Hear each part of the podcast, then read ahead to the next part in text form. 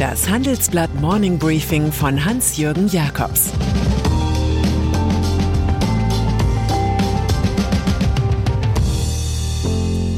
Guten Morgen allerseits. Heute ist Donnerstag, der 4. August 2022. Und das sind unsere Themen. Wie eine Kanzlerlegende zu Gerd Gas wurde. Warum Christian Lindner Neinsager ist. Was das Land Sachsen zum Aufsteiger macht. Nach einer kurzen Unterbrechung geht es gleich weiter. Bleiben Sie dran. ChatGPT und andere Technologien verändern unsere Arbeitswelt rasant. Bei der Veranstaltung Work in Progress diskutieren wir in der Handelsblatt Media Group die Zukunft des Arbeitsmarktes, HR-Trends, KI, mentale Gesundheit und neue Leadership-Perspektiven. Sei am 13. und 14. Juni in Düsseldorf oder virtuell dabei und melde dich jetzt an unter work-progress.de. Parteien. Es ist nicht zu erwarten, dass es Gerhard Schröder so ergehen wird wie Max Otte. Die CDU hat den rechtsauslegenden Ökonomen wegen parteischädigenden Verhaltens ausgeschlossen. Der Mann hatte sich von der AfD für die Bundespräsidentenwahl aufstellen lassen. Die SPD dürfte sich in ihrem am nächsten Montag anstehenden Parteiausschlussverfahren dagegen schwerer mit dem Rauswurf des prominenten Genossen tun. Dessen Fehlleistung besteht darin, sich von Wladimir Putin für russische PR aufstellen zu lassen. Zur Einstimmung auf das SPD-Verfahren hat sich Schröder die Bilder-Wundertüte Stern für Keckheiten ausgesucht, ein Magazin, das über die Abgehobenen lästerte, den Sylt-Hochzeiter Christian Lindner und Entourage. Der Kreml wolle im Ukraine-Krieg eine Verhandlungslösung, teilte Schröder auftragsgemäß nach einem Putin-Treffen mit. Die einfachste Lösung sei, die neue Pipeline Nord Stream 2 in Betrieb zu nehmen, Anderenfalls müsse man die Folgen tragen, und die werden auch in Deutschland riesig sein. An dieser Stelle schaut man nochmal auf die Interviewfotos und ja, es ist tatsächlich Schröder, Spitzname Gerd Gas, der da spricht und nicht Wladimir Putin. FDP. Die deutsche Ansage zum Plan der EU-Kommission, in den nächsten Wochen den Stabilitätspakt mit den EU-Schuldenregeln zu reformieren, kommt von Bundesfinanzminister Christian Lindner und steht im Handelsblatt. Im Interview stellt der FDP-Chef die nach langem Streit gefundenen Regelungen so dar. Das Land bleibe bei den Schuldengrenzen von drei Prozent des Etats für Neuverschuldung und 60 Prozent für Gesamtschulden.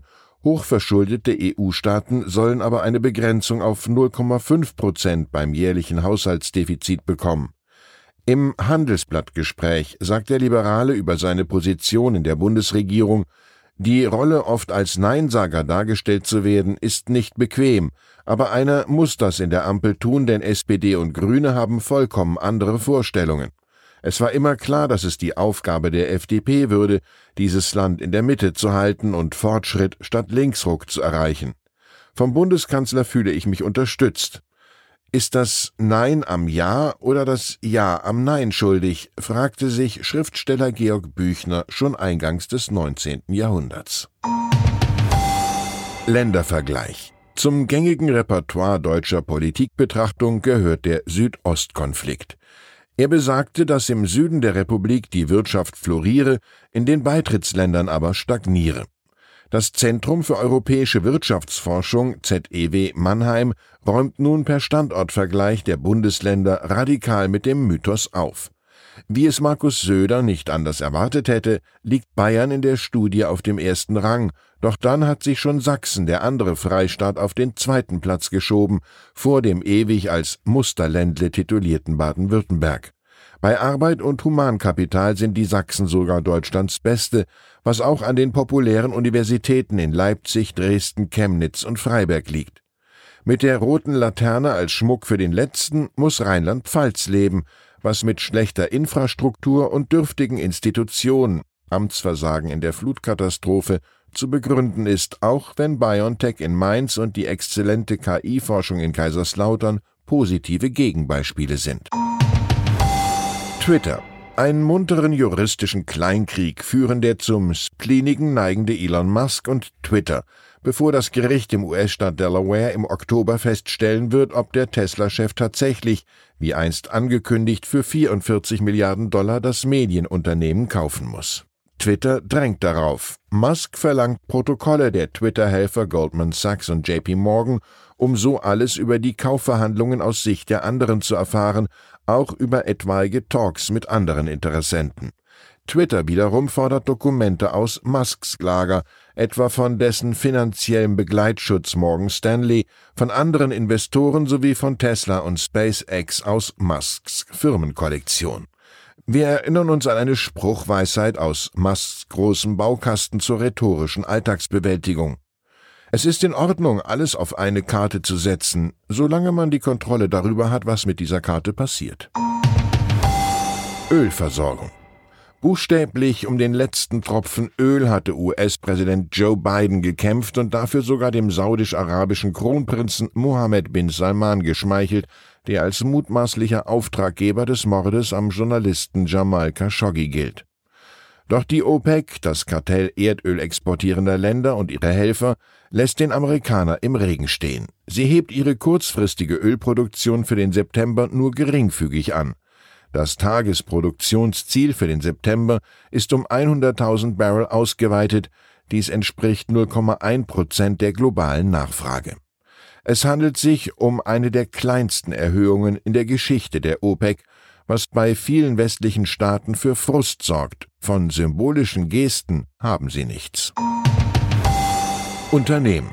Aus der Welt der Firmen gibt es drei markante Entwicklungen. Der Göppinger Softwareanbieter TeamViewer hat tatsächlich entdeckt, dass jährlich 48 Millionen Euro Sponsorzahlungen für den Fußballclub Manchester United Geldvernichtung sind und der Vertrag nach 2026 nicht verlängert werden soll.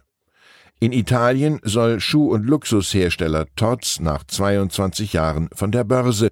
Die Eigentümerfamilie Della Valle will stark in Marken investieren, was nicht vereinbar mit einer Börsennotierung sei. Und schließlich muss der ums Überleben kämpfende Immobilienkonzern Adler Group den angepeilten Verkauf von 93 Prozent an der Tochter Bragg Capital Properties in den Wind schreiben. Branchenkollege LEG mag nicht mehr. Kunst. Und dann ist da noch der Unternehmersohn, Sammler und Galerist Heiner Friedrich, der in den USA lebt und für den Erhalt des Bundesverdienstkreuzes nun zurück nach München kam.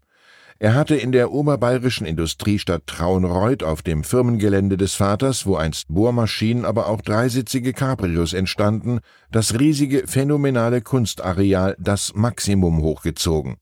Künstler wie Georg Baselitz, John Chamberlain, Walter de Maria, den Flavin, Imi Knöbel, Uwe Lausen, Blinky Palermo, Andy Warhol und Maria Zerres sind hier in separaten Häusern zu sehen.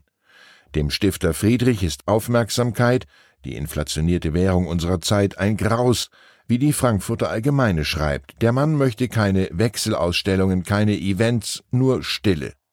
Hier dient eine Kunstsammlung noch dazu, dem Alltag stilvoll zu entfliehen. Ich wünsche Ihnen einen inspirierenden Tag. Es grüßt Sie herzlich Ihr Hans-Jürgen Jakobs. Zur aktuellen Lage in der Ukraine. Lage in Europas größter Atomanlage komplett außer Kontrolle.